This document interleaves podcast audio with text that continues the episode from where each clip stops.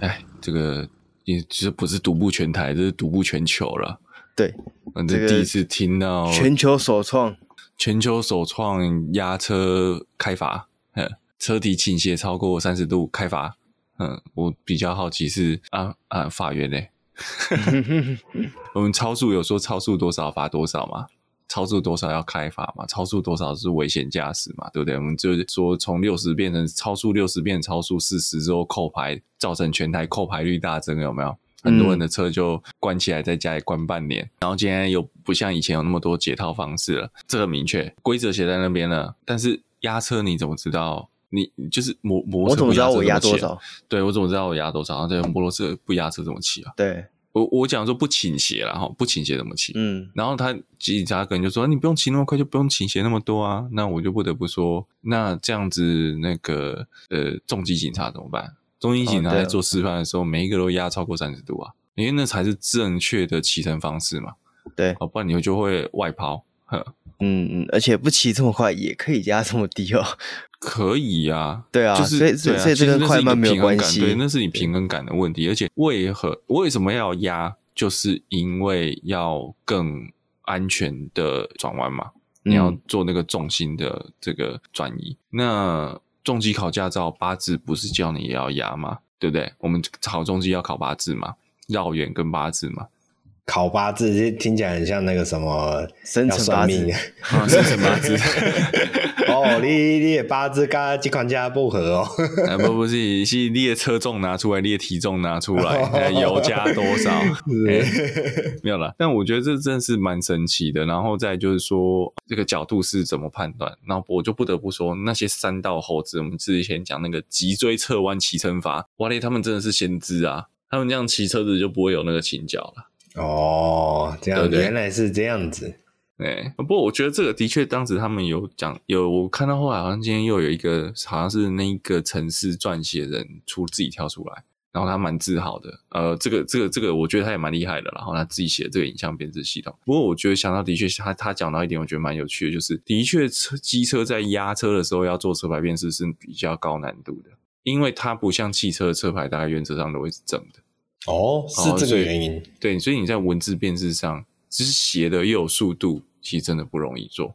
那呃，不过这是技术面啊，但我还是觉得，就是我们之前在讲科技执法、区间测速，你要有国家标准局检验标准嘛？那嗯，这个这个标准是什么？这个有经过国家标准局检验嘛？为什么警察就可以直接拿来做执法标准、执法开单的依据？嗯我们就先预告了，我们刚刚前面就有谈到，我们要先预告哈，说不定我因为我们通常这个录音到上节目那都还有几天的时间，说不定，诶、我们录完音第二天，彰化县政府警察局就把这个东西撤回了，他原本说他是收回再演，对，他原本说他要宣导到就是月初已经开始摆机子了，他要宣导到在一三九摆了两台，然后他要宣导到一月十四号，然后一月十五号开始开单。我个人觉得那个机子应该不会放那么久就会撤掉了。嗯，对，我讲白了啊，就是真的，你如果自己有在骑摩托车的，不要讲红牌啦，白牌，白牌你你怎么可能？你你 呃，真的是你在山路上怎么可能不做一些倾斜啦？嗯，对啊，就摩托车没有办法这样骑啊，你没有办法直直的都不倾倒下去，而且这个不是，你飘在倾倒的脚踏车怎么办？直排轮怎么办？哦对，啊、对不对？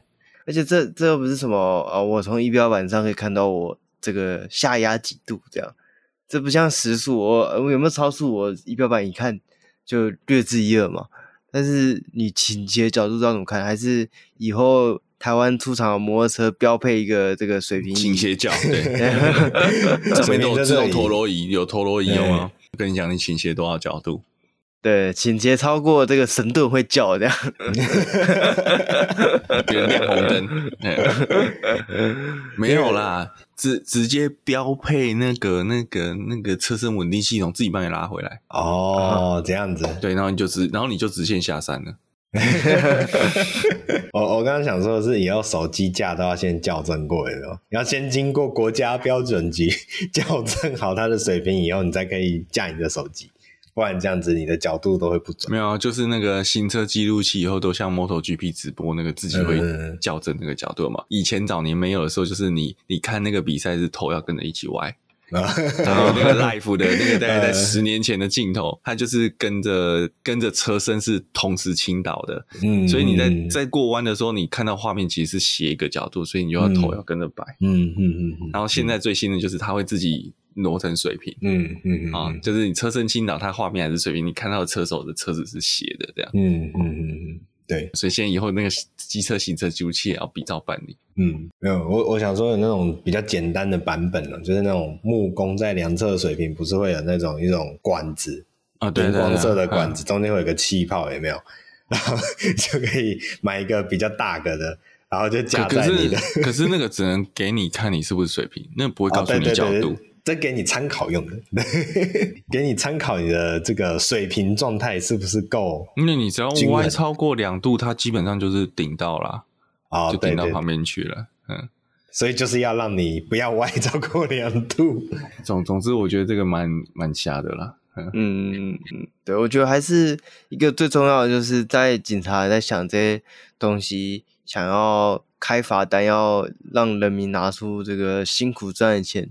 去缴罚单的时候，要想一下这个东西到底有没有法律依据？你开这东西最后会不会被上诉之后被法官撤回？这个很重要。浪费钱啊！所以你在浪费浪费所有人的资源，对对，浪费所有人的资源，浪费所有人的钱。因为然后开开错罚单这件事情，你跟厂商签约买的这些东西，你不能因为说法官驳回，你就跟厂商解约嘛？不行。对对啊，对啊，对啊。对，所以这个东西真的在做之前有没有先想过？这这真的可以做吗？没有。对啊，这现在出来我都觉得很奇怪。哎，这东西不是要先修法，然后先有，哎，我们要对什么东西开法，然后最后才有东西上路。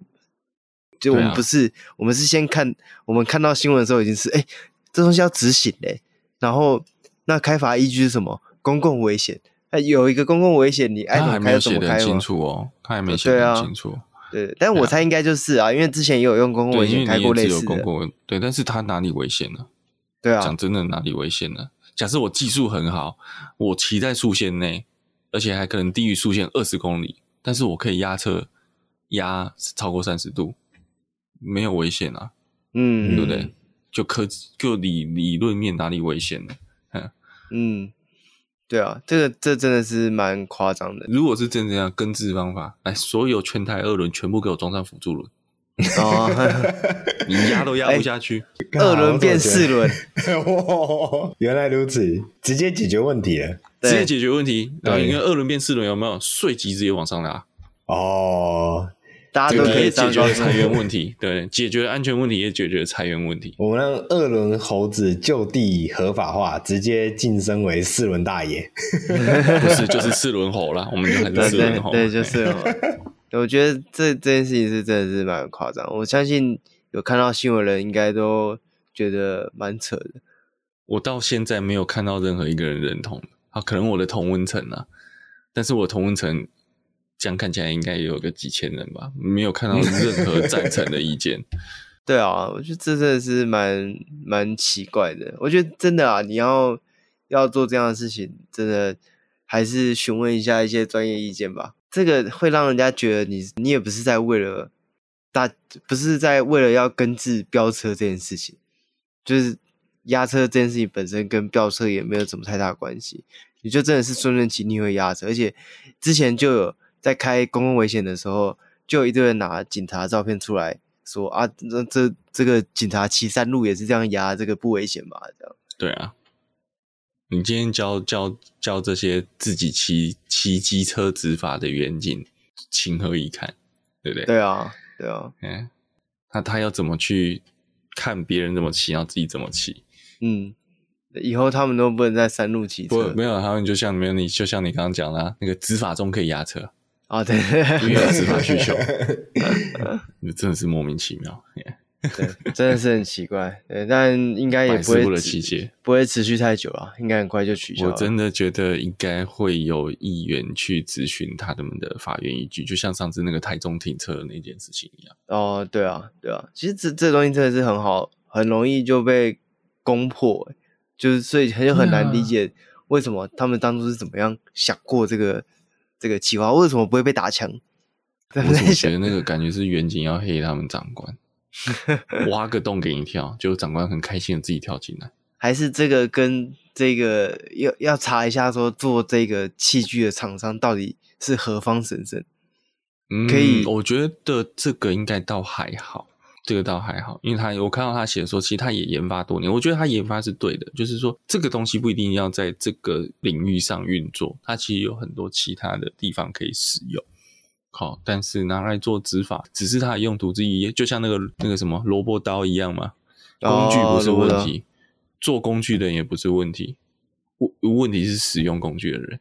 哦，对对对对，那个萝卜刀，干我看到那个新闻，我也差点笑死。我觉得很少，我没有，但是我认真说哦，因为我自己女儿在小学，家长群组在传，老师群组在传，我当下第一个反应，然后你看到那里面真的很多回应都是啊，这个东西好危险哦，怎么可以带这种东西到学校？请大家跟小朋友们好好宣导，跟不彼此家长宣导说，这个东西不要带来学校。对啦，你不要带来学校，我觉得就是一个做玩具的角度，的确，为什么要带这个东西去学校？没什么用途。但是你带美工刀跟剪刀都比这个危险啊！对啊，嗯，铁齿也比这个危险啊！对，那正确一个应该是跟小朋友说，这个东西不危险，但是你在什么情况下使用它可能会伤害到别人？嗯，这才是重点。我看到那个中天的新闻，我没有特地就是要。你要特地指哪一家？你都已经讲出来了。我我我没有我没有针对哪一家，但是我就是刚好看到中天的新闻，他开头就用那一把那个萝卜刀，然后戳破日历纸，日历哦，就是一天一张那个，我也可以戳啊。对，我想说，我用手指也可以戳破，这这哪门子危险？对啊，张卫克都可以用铅笔杀人，那铅笔很危险吗？对，而且他还写说什么具有杀伤力，我想说这到底哪里有杀伤力？真的是很难理解。我觉得真的是危险的不是这些东西，是你的。危险是思维，对，对危险的是人的脑的思维。就像也刚好就是我们今天那个改装手枪，然后把自己头爆掉的哦。我只能说，真的是好吧。还有他收掉的是自己，不是收掉别人哦。对啊，你怎么会有人？你明明知道是改装手枪，你要电，你怎么会拿这个东西指着自己的头呢？对 对啊。啊，还好，就虽然对家属来讲不公平，但是我真的很庆幸他是把自己收掉，嗯嗯，没有没有害到其他的人。虽然对坐在他对面的两个未成年青少年应该应该是吓死了，接下来的人生都有阴影了。光看那个影片就觉得，哦，这是我 那个大家看的就是。反应不好，容我骂个脏话。当下反应就是哦干，我我还是到 至今仍然不敢看，不要看，没有很糊啦。啊，你大概就知道发生什么事情。呃，但就是这个安全四大守则要遵遵守。大家在真真的是一工具是人在用啊。嗯，好像你说车子也会撞死人，那大家都不要开车啊。哦，车子都不要出现在学校，家长都不要用汽车去接小孩，对不对？啊，对。我看到那么多小孩在路口被被违规车辆撞倒、撞死、撞受伤的，这个危险。对，这个车子非常危险，车子都不要去去学校附近，请老师好好跟家长、跟各级机关宣导，学校内方圆一百公尺内都不可以有汽车出现。嗯，办得到吗？对啊，这个双标嘛，对啊，对，这个再次验证台湾是先进国家。先先禁再说，禁止再说，人人双标仔，你只要禁止就没事，这样对，禁止压车就不会这个有这个摔车的有摔车的问题，因为大家就不会骑车上路。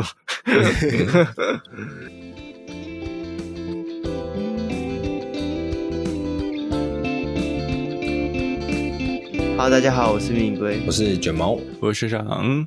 那诶、欸，我们是不是晚了一个礼拜啊？记得我们好像是上个礼拜说要讲那个东京，哎，没有啦。其实我们上礼拜有讲了两台小车了嘛，对不对？讲一点点，跟对对主题车没有那么关系。对啊，这个礼拜就是要来跟大家比较仔细的一点介绍。我觉得就我们不要叫它东京车展，叫东京移动展。东京移动，日本移动展，日本移动展叫 Tokyo，它叫 Japan 对 Mobility Show 嘛，哈，日本移动展。那其实这次日本移动展，人家是说展场好像有这个规模变小，但其实我稍微看了一下，我觉得数量还是蛮惊人的。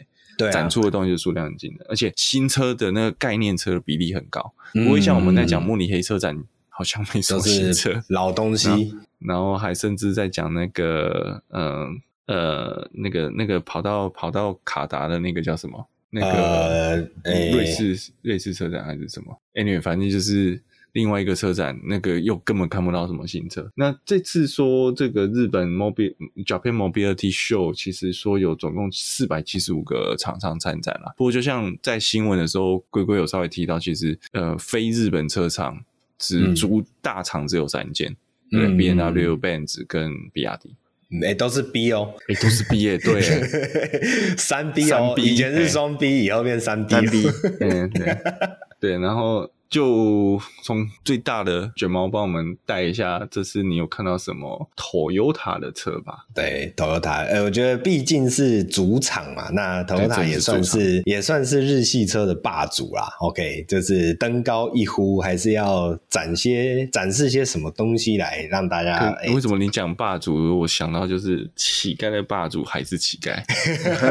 这不是我说的，日系车的霸主还是日系。汽车，OK，好，那这一次的这个日系车霸主啊，丰田哦，来发表了什么样的东西？其实丰田这一次啊，其实这一次的日系车厂主要也都是发表很多概念性的产品。嗯，那这一次 Toyota 发表了一些，呃，首先有两个算是比较标志性的车款啊，一个叫做 FT SE 啊，这是一款纯电的性能跑车。那另外一款叫做 FT 三一哦，这个。一是那个英文的一啊，OK，那这是一款所谓的跨界修旅。那我觉得第一个点，光看到这两台车的命名啊，我就觉得这个修旅车款的 FT 三一的这个三啊，有它的。我觉得应该没有那么单纯，因为另外它同时也有发表 Land Cruiser SE 的版本，那其实就是纯电版本的 Land Cruiser。那 Land Cruiser 这一个车款大家都很熟悉的嘛，所以它挂了一个 SE 在上在后方啊，看起来就是一个纯电化的这一款车系的。这种设计呃，这种命名模式，那如果按照这样讲的话，我就觉得纯电跨界修旅的这一款 FT 三一应该也要命名成哦，但是它如果命名成 FT SE，那就跟它的性能跑车又又一样了，对，对，所以这个命名逻辑有点微妙了。我只能说，真的是有点特别。我只是觉得奇怪是啊，BZ 怎么办？哎，对，BZ 的这个词完全被抽走，还是因为 BZ 的名字会用在。量产车上面就是哦，概念归概念，对，有可能啊，我不是很确定，或者是它的阶段性任务已经达到，也是有可能，也是有可能，还不太确定。好，OK，好，那我们先来看这两款车好了。那就像刚刚提到了，就像我们刚刚提到，FTSE 它是一款这个纯电的性能跑车，那它的整个视觉感，我觉得有一点点像。现在的 GR86 的那种延续的视觉风格，就是那种呃双门啊，然后小跑车的造型啊，然后从车侧的线条来看的话，也是这种比较。因为我现在想同时问一下，Supra 跟 GR86 它的对比性一般会怎么去描述？Supra 是不是比较偏向这种长轴、长车头的这种后驱车款的设定？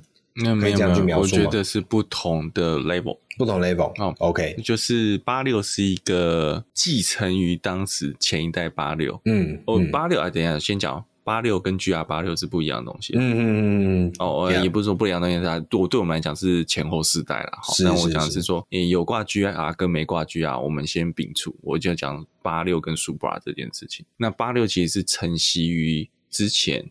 这个更早年世代，就是我们在看头文字 D 那个八六的，嗯，它是一个入门双门掀背小跑车的概念，嗯，是一个属于定位给大家都买得起的小跑车，嗯嗯，家用小跑车。那 Supra 就比较有性能定位的这个设定，哦，就更纯粹一点的，对对对，就更接近于竞技跟是超价的，是我讲说更高位阶。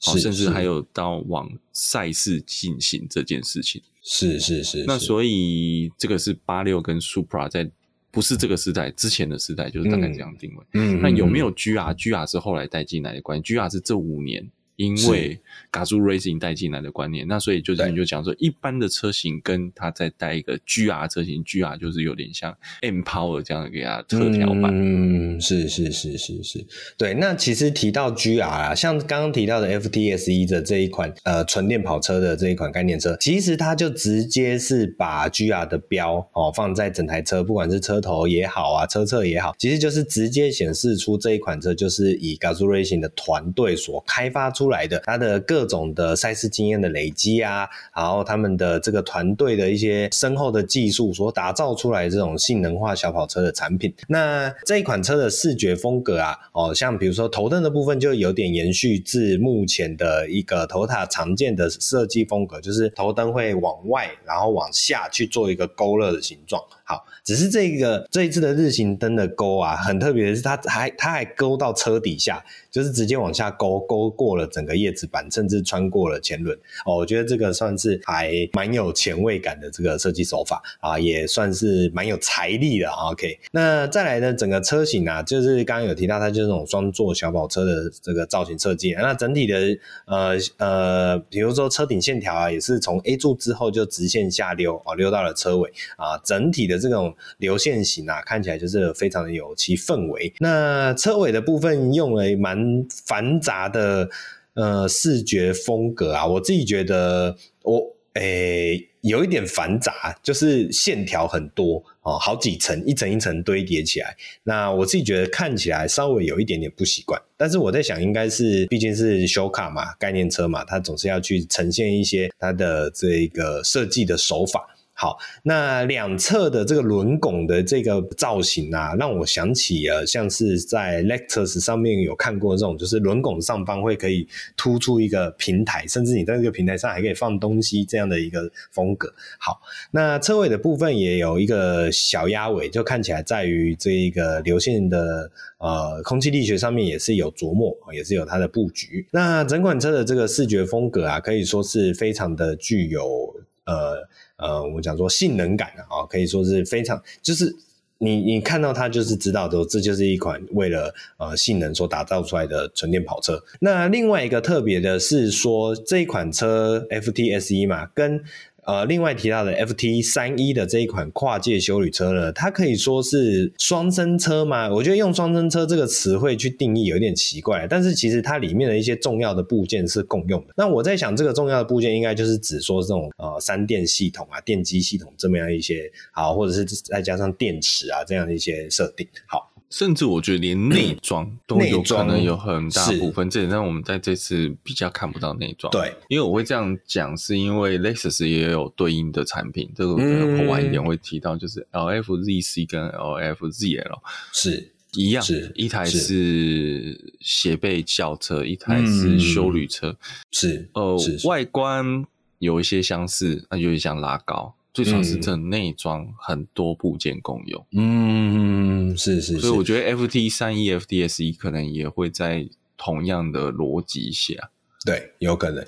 这一次的 FT 三一似乎是没有看到内装的设计啊，但是 FT 隔热纸贴太黑，哦，隔热纸贴太黑，还要抓一下，OK，但是 FT S 一其实是有展露出它的内装的设计哦，那很有意思的是，它采用的是。类似 Yoke 方向盘，就是之前 Tesla 的那种 Yoke 方向盘的这种设计。那这也不只是 Tesla 的专利专利啦，像是本家的 Lexus 其实也有推出类似的产品。那它的重点就是呃这种呃双二式的，有点像是双握把，所以会有点像飞小飞机的那种操控手把。哦，操控是操控握把这么样的一个设计概念。另外一个还蛮特别的点是，除了这个右格式方向盘之外呢，它的荧幕的放置方式，除了正前方的仪表采用这种数位仪表以外呢，它在呃方向盘的两侧各放置了两个直立式的面板。那这两个直立式的面板看起来就很像你买了两只 iPhone，然后把它架在你的方向盘左边跟右边这样子的感觉。嗯、那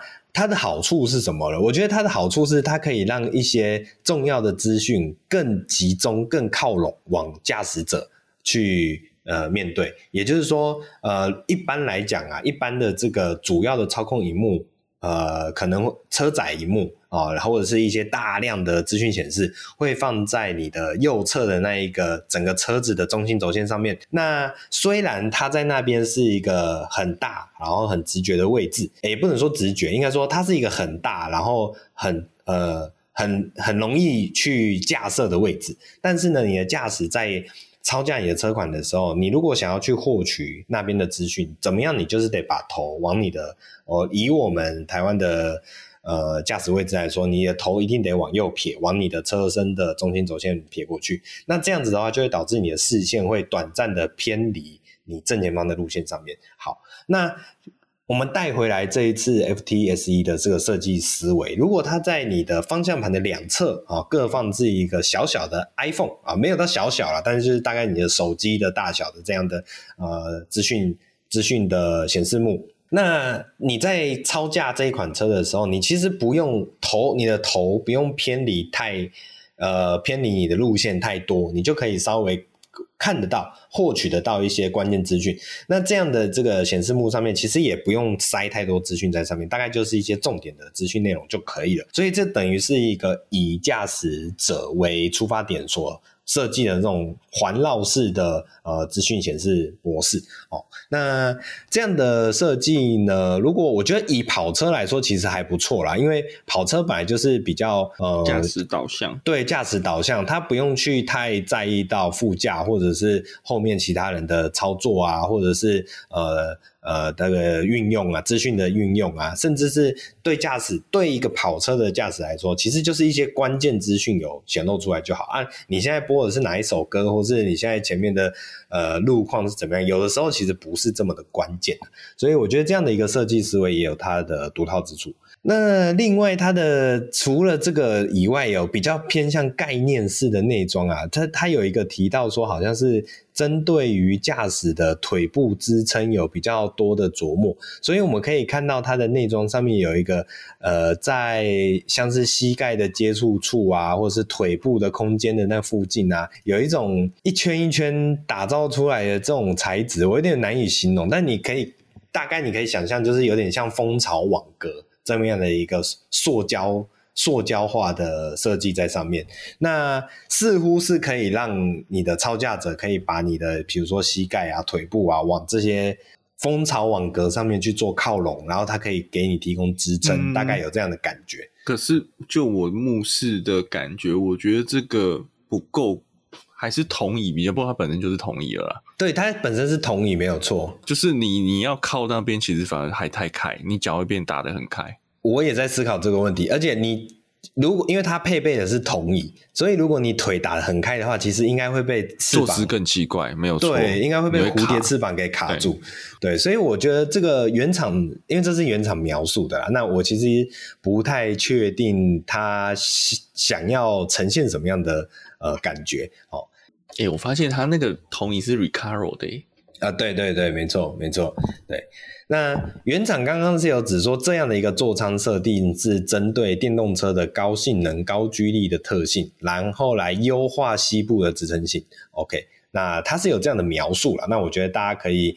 呃，自己再去解读一下啊，或者去思考一下，他这样的描述是不是够准确或精准？嗯，我只觉得这个内装会积灰尘，积得很恐怖哦。哦，会 会会，到时候应该是还蛮难清的。那种毛屑什么就卡在里面，弄不出来。对对对对对，那个毛啊，那个短短的毛也不知道是哪里来，为什么会飘进去，然后短短 Q Q 的。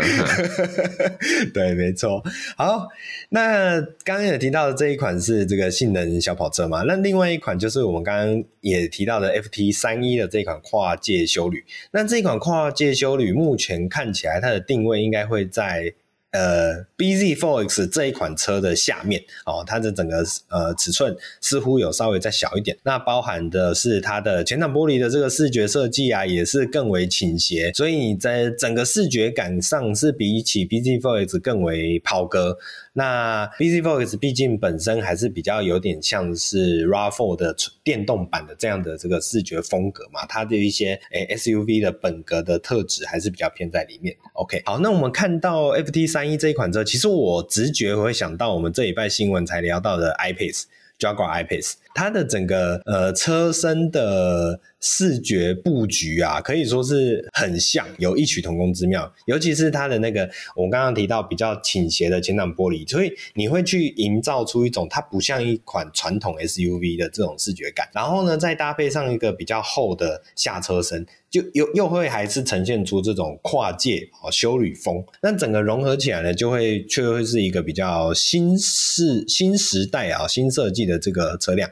的这种视觉风格，那这一款车的外观部分，我觉得除了刚刚描述的车身线条以外，其他倒没有什么太惊惊讶，呃，不是惊讶，太呃具有卖点的设计啦。那除了一个车门下方，呃，据说这个车门下方呢，你你如果去看它的造型的话，它有一个有一条呃原原厂说这是好像是面板啊，有这样的一个车载资讯的面板。好，那。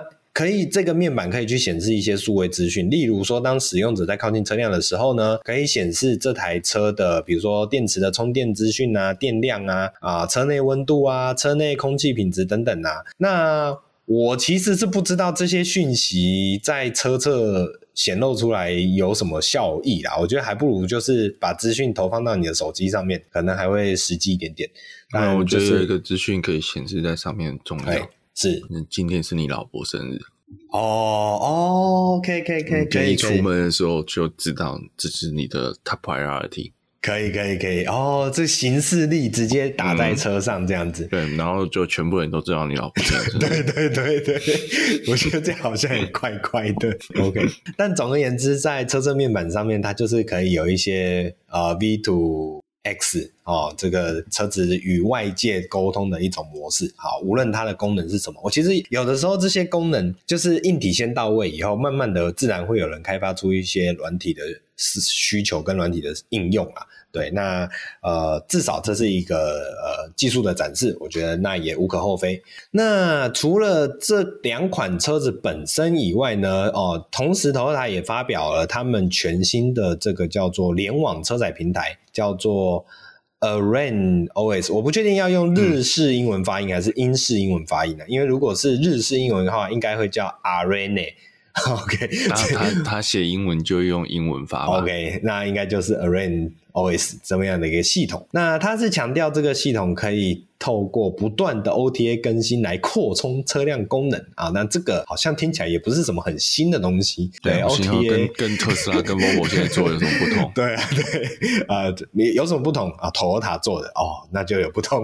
好，除此之外呢，也采用了这个所谓的人工智慧技术的语音辨识系统。那我就想了，这跟 O 呃 iOS 的 Siri 有什么不同啊？好好像也没什么不同。那另外呢，车辆还可以透过呃这个调整为专属驾驶人的加速操控特性，来提升所谓的人车一体的感受。我这样的解读应该是这一款车可以自己去辨识说，现在超驾这一款车的驾驶是谁，然后可以自动去记忆，然后去调整呃这个驾驶的一些超驾习惯哦，或者是一些。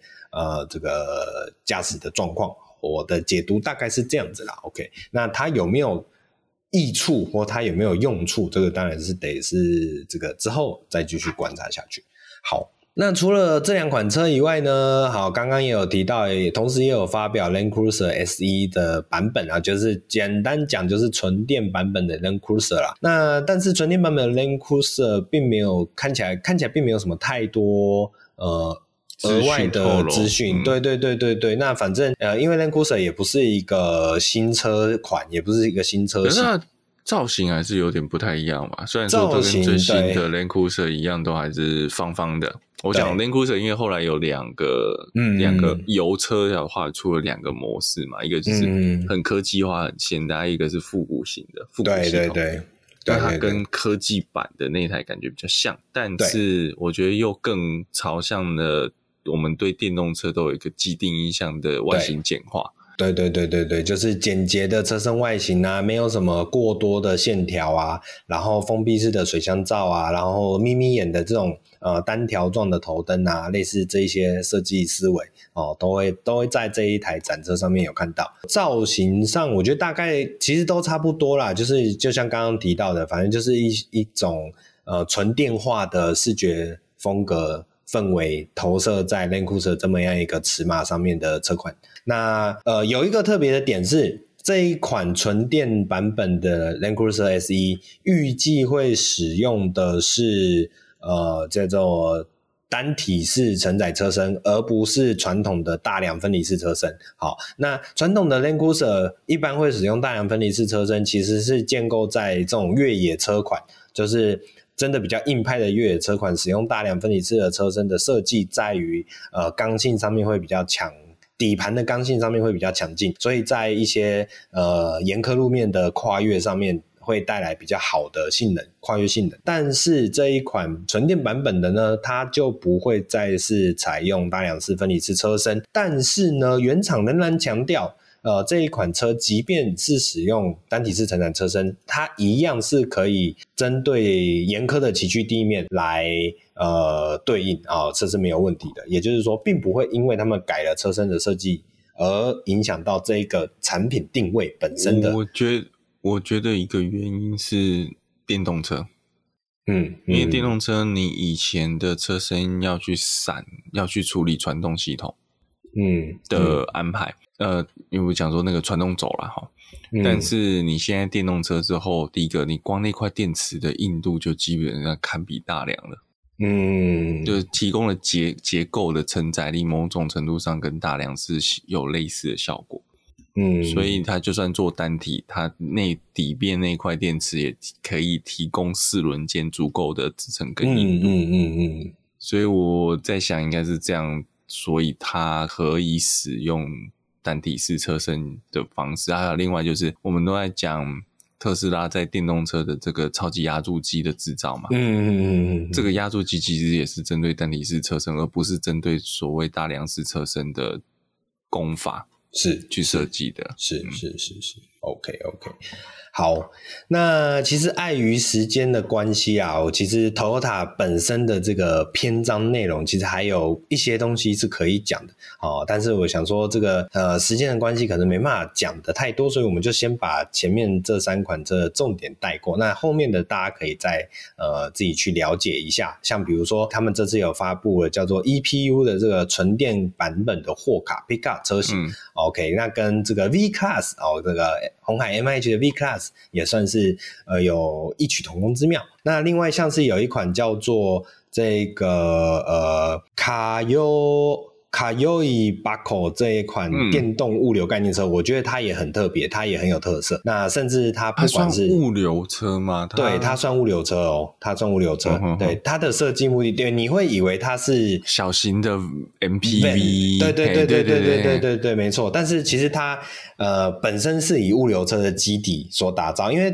像这一款车的展展会上面，它同时也呈现了一个版本是露营的版本，嗯、对，所以它当下我会觉得它比较像是娱乐性车种，对对对对对，但是。就就是 van 跟物流车、商用车，它本来就是在一些界限上面是稍微比较不这么明确的。OK，这反正就是一个空间的运用嘛，所以看你怎么样运用这一款车。但是我觉得这一款车不管是造型上啊，还有一些设计上面都很有独到之处，我觉得也是值得大家可以自己去了解一下。那甚至是也许之后还有时间的话，我们也可以另外再跟大家来讨论这一款车。那除此之外呢，还有那种电动三轮车啊，折叠式电动三轮车，还有电动轮椅啊，哦，还有一些呃越野的载具啊，我觉得都还蛮有看头的啊。那我们之后有机会的话，再为大家继续呃来跟大家了解一下这些独到的设计。简简单讲，那 Toyota 又乱点科技树。哎、欸，对对，没错，东点点西点点的，对，我从三轮车点到轮椅啊、哦，再点到越野车，哦，看你怎么玩。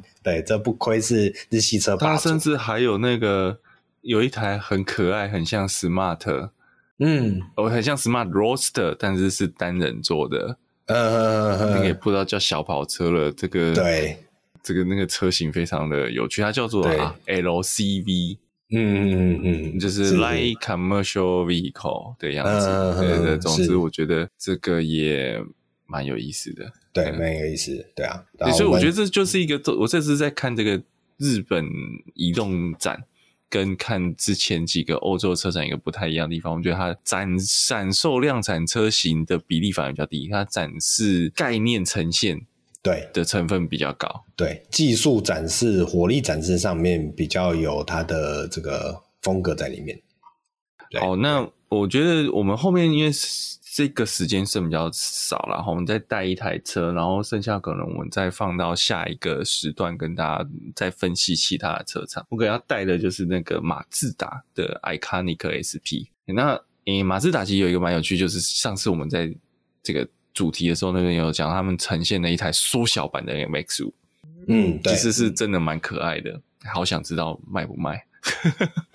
所有都等比例哦，所以给小朋友做，但是方向盘是一比一，我也不知道为什么。对，小孩开大车，哎、欸，对，就有点有趣。好，那呃，马自达其实一个点啊，它这次有展展示他们在次世代的，你说它是概念车吗？我觉得它已经有点准量产车的氛围了。嗯，就是它的 Iconic SP，那 Iconic SP 我们可以说叫做转子复活。呃，转子跑车复活，嗯，好，所以有人第一个想到就觉得，哎呀，它不是 MX 五的后继者，它是 RX 七的后继者，而因为 RX 七就是一个转子引擎世代的经典代表，因为 RS 八被踢掉了，因为 RS 八实在是性能堪虑，嗯，所以指标性也没有那么那么充分啊，因为他当时为了试做去妥协，然后呃卖卖相也没有很好。那为什么会说这个 Iconic SP 是转子复活呢？因为它是一个二转子引擎电动车，它其实就像 MX 三零一样的概念，但是 MX 三零是一转子单马达。好，那这个 Iconic XP 是没有讲它的马达有多少颗，也没有讲它是四驱还是后驱还是前驱，有可能是前驱。那只有提到说它的重效马力是。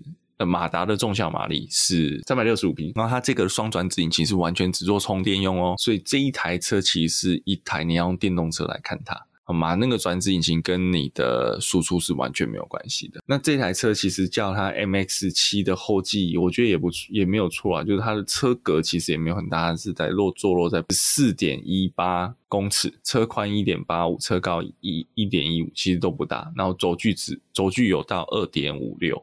然后最主要是它的重量，我觉得它的重量蛮重要的，是一四五零 kg，其实已经算偏。以这种双门小跑车的时候，我们看 MX 或 RS 七来讲，它是已经偏重了。但是因为马自达有很强调它这台车的前后配重比很好，那这个是我觉得它的整个造型，其实大家如果去看它的造型的话，会发现，哎，跟我们刚刚卷毛介绍在 Toyota 的车，嗯、或是你后面再看其他日本四代，就尤其是可能我们下个礼拜会提到那个超难看的。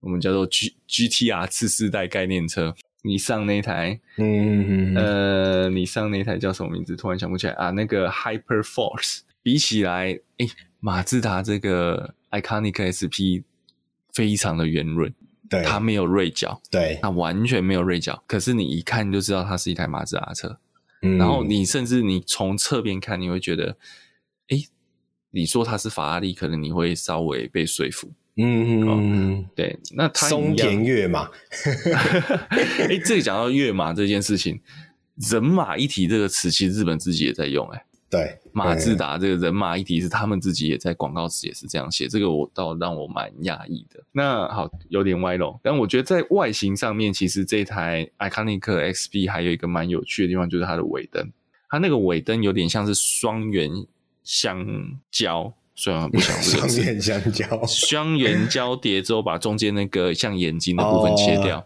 对，欸、然后剪得出来结果是什么？得出来就是你看到宝贝，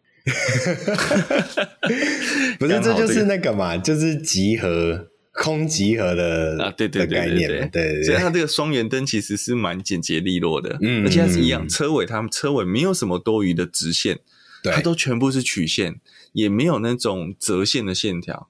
所以这个车尾是非常简洁有力的，而且又我觉得蛮再加配上这个尾灯，辨识度会非常的高。那另外一个我觉得它非常有意思的是它的车门，它车门是这也不是侧开，也不是上开，它是斜开。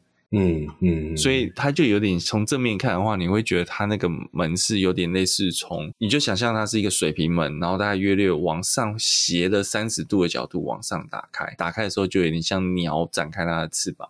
呃，不知道它是定位成鸽子还是定位成老鹰就是了。嗯嗯，然后它的内装，我觉得就比较相较于刚刚你卷毛你讲的那个 Toyota 的呃 FTSE 或是 FT 三一系列，我觉得它就相对比较朴素一点。嗯，然后它的内装，然后但是它有个蛮有趣的，它中控的波钮却是有点复古的风格。嗯。不过我觉得它这个内装是概念产品啊，量产车内装不太可能长这个样子，呃，可能有一些如果实用性的问题考量。那量产车的外观我也觉得会有所调整，但是这一台车其实是大家蛮期待，就是它会，如果我们在美国市场的称法，就是它会是 Miata successor，就是 Miata 就是 MS Five 在美国的主要称法。嗯，那大家其实都很期待。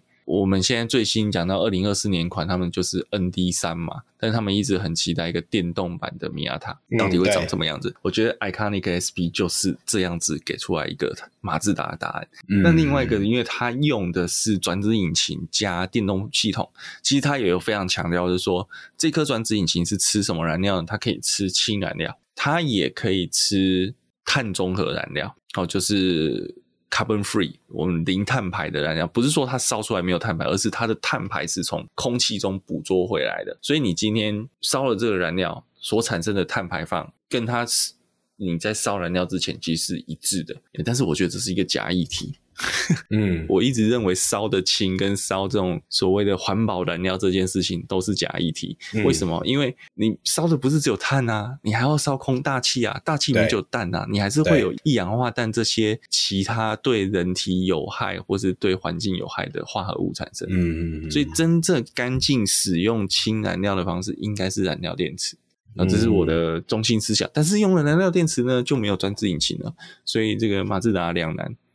我今天要有一个中心思想，还是我要跪舔跟其他人走一样的路？所以这是我觉得他的困难的地方。那还有，我就不过我觉得他做这样的好处就是说，到时候如果他要往纯电化发展也没什么问题，因为它有电的底盘了。这一台 Iconic SP 是可以纯电行驶的。不过因为目前没有数据说它到底可行驶里程是多少就是了啦。嗯嗯嗯。不过我觉得这是一个趋势，就是的确你可以看到日本车这一次不是全部都往电动走了。嗯嗯嗯。包括 Toyota 也有展示氢氢能源的东西，甚至连 B N W 在这次的 Mobility Show 也有展示那个 iX 五的 Hydrogen 的。嗯。其实顺便再揭露一个讯息，就是大家可能知道最近特斯拉的股价不好。原因就是因为马斯克也在看坏自己整个电动车的销售，所以他要降价拼市占跟拼这个出货数。嗯、另外一个新闻，也就是 Panasonic 全世界呃大概现在仅次于比亚迪二零的时代的电动车主要制造商，它在电动车电池的出货量也已经预估下滑。嗯嗯，所以其实电动车市场处于一个热度消退的状态，它还是会成长哦，可是没有像大家前两年在疫情期间看到那么蓬勃发展。所以未来是不是电动车时代？我觉得还是，但是是不是在所谓什么二零三零或二零四零年就可以完全自霸？这会是一个很大的问号。嗯嗯，对，但是也带到另外一个另外一个议题啦。那这样我们的全球暖化怎么办？嗯，因为我也觉得，像刚刚我为什么我会说烧氢燃料跟烧碳零碳中它烧碳中和燃料是假议题，是因为这两个东西对全球暖化真的是杯水车薪啊。如果它今天是用烧的，嗯嗯嗯，OK。那我想这个就是马自达的车型啊，马自达其实现场还有展一台 M X 五线性 MX 五 ND 系列的福祉车，就是呃残疾人士用车，我觉得那个也蛮有趣，它就是它的油门跟刹车是把手式的，嗯，然后它在上下车的地方还有一个乘坐垫，就是等于是你驾驶可以先把它屁股移出车身，然后再慢慢的转身。因为毕竟 MX-5 是一台小跑车，你如果你在脚不方便，就不要讲说残疾人士啊，我们自己如果有时候脚受伤或腰受伤，进出那台车其实都不方便。那他今天做了这样的设计，让我们今天在这个身身障人士，或是说真的有身体不便的时候，其实他还是可以满足他开这种双门小跑车、运动型轿车的一个心愿。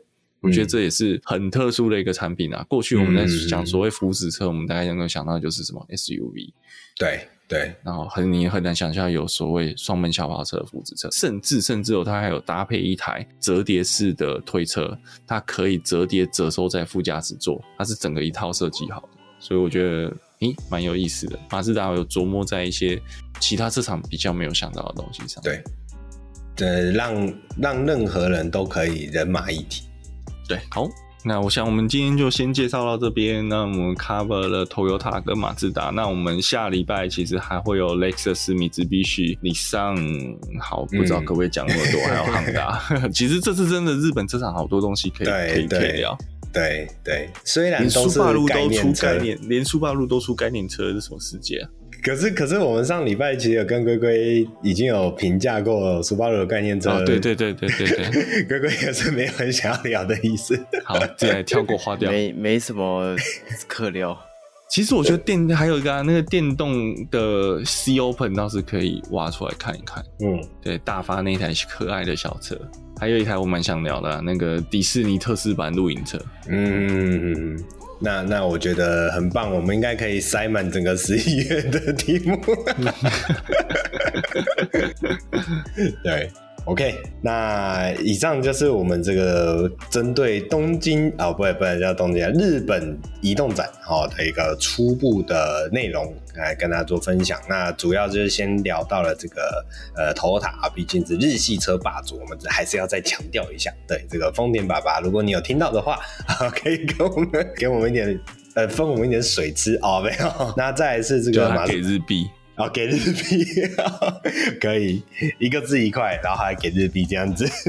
那再来是这个马自达所推出的这一款概念车，也是非常有标志性啊。OK，那这诚如刚刚学长所讲的啊，这我们之后的呃下几周的节目也都有可能要继续延续哦这个日本移动展的话题。那也就请各位听众朋友继续追踪我们的节目啦。那以上就是我们节本周的节目内容。喜欢我们节目的话，记得帮我们按赞、订阅、分享，不管是脸书。Podcast 呃，这个 YouTube 呃，还有什么 Instagram 各平台都可以帮我们留言、按赞、评分。那我们就下礼拜再见，拜拜，拜拜，拜拜。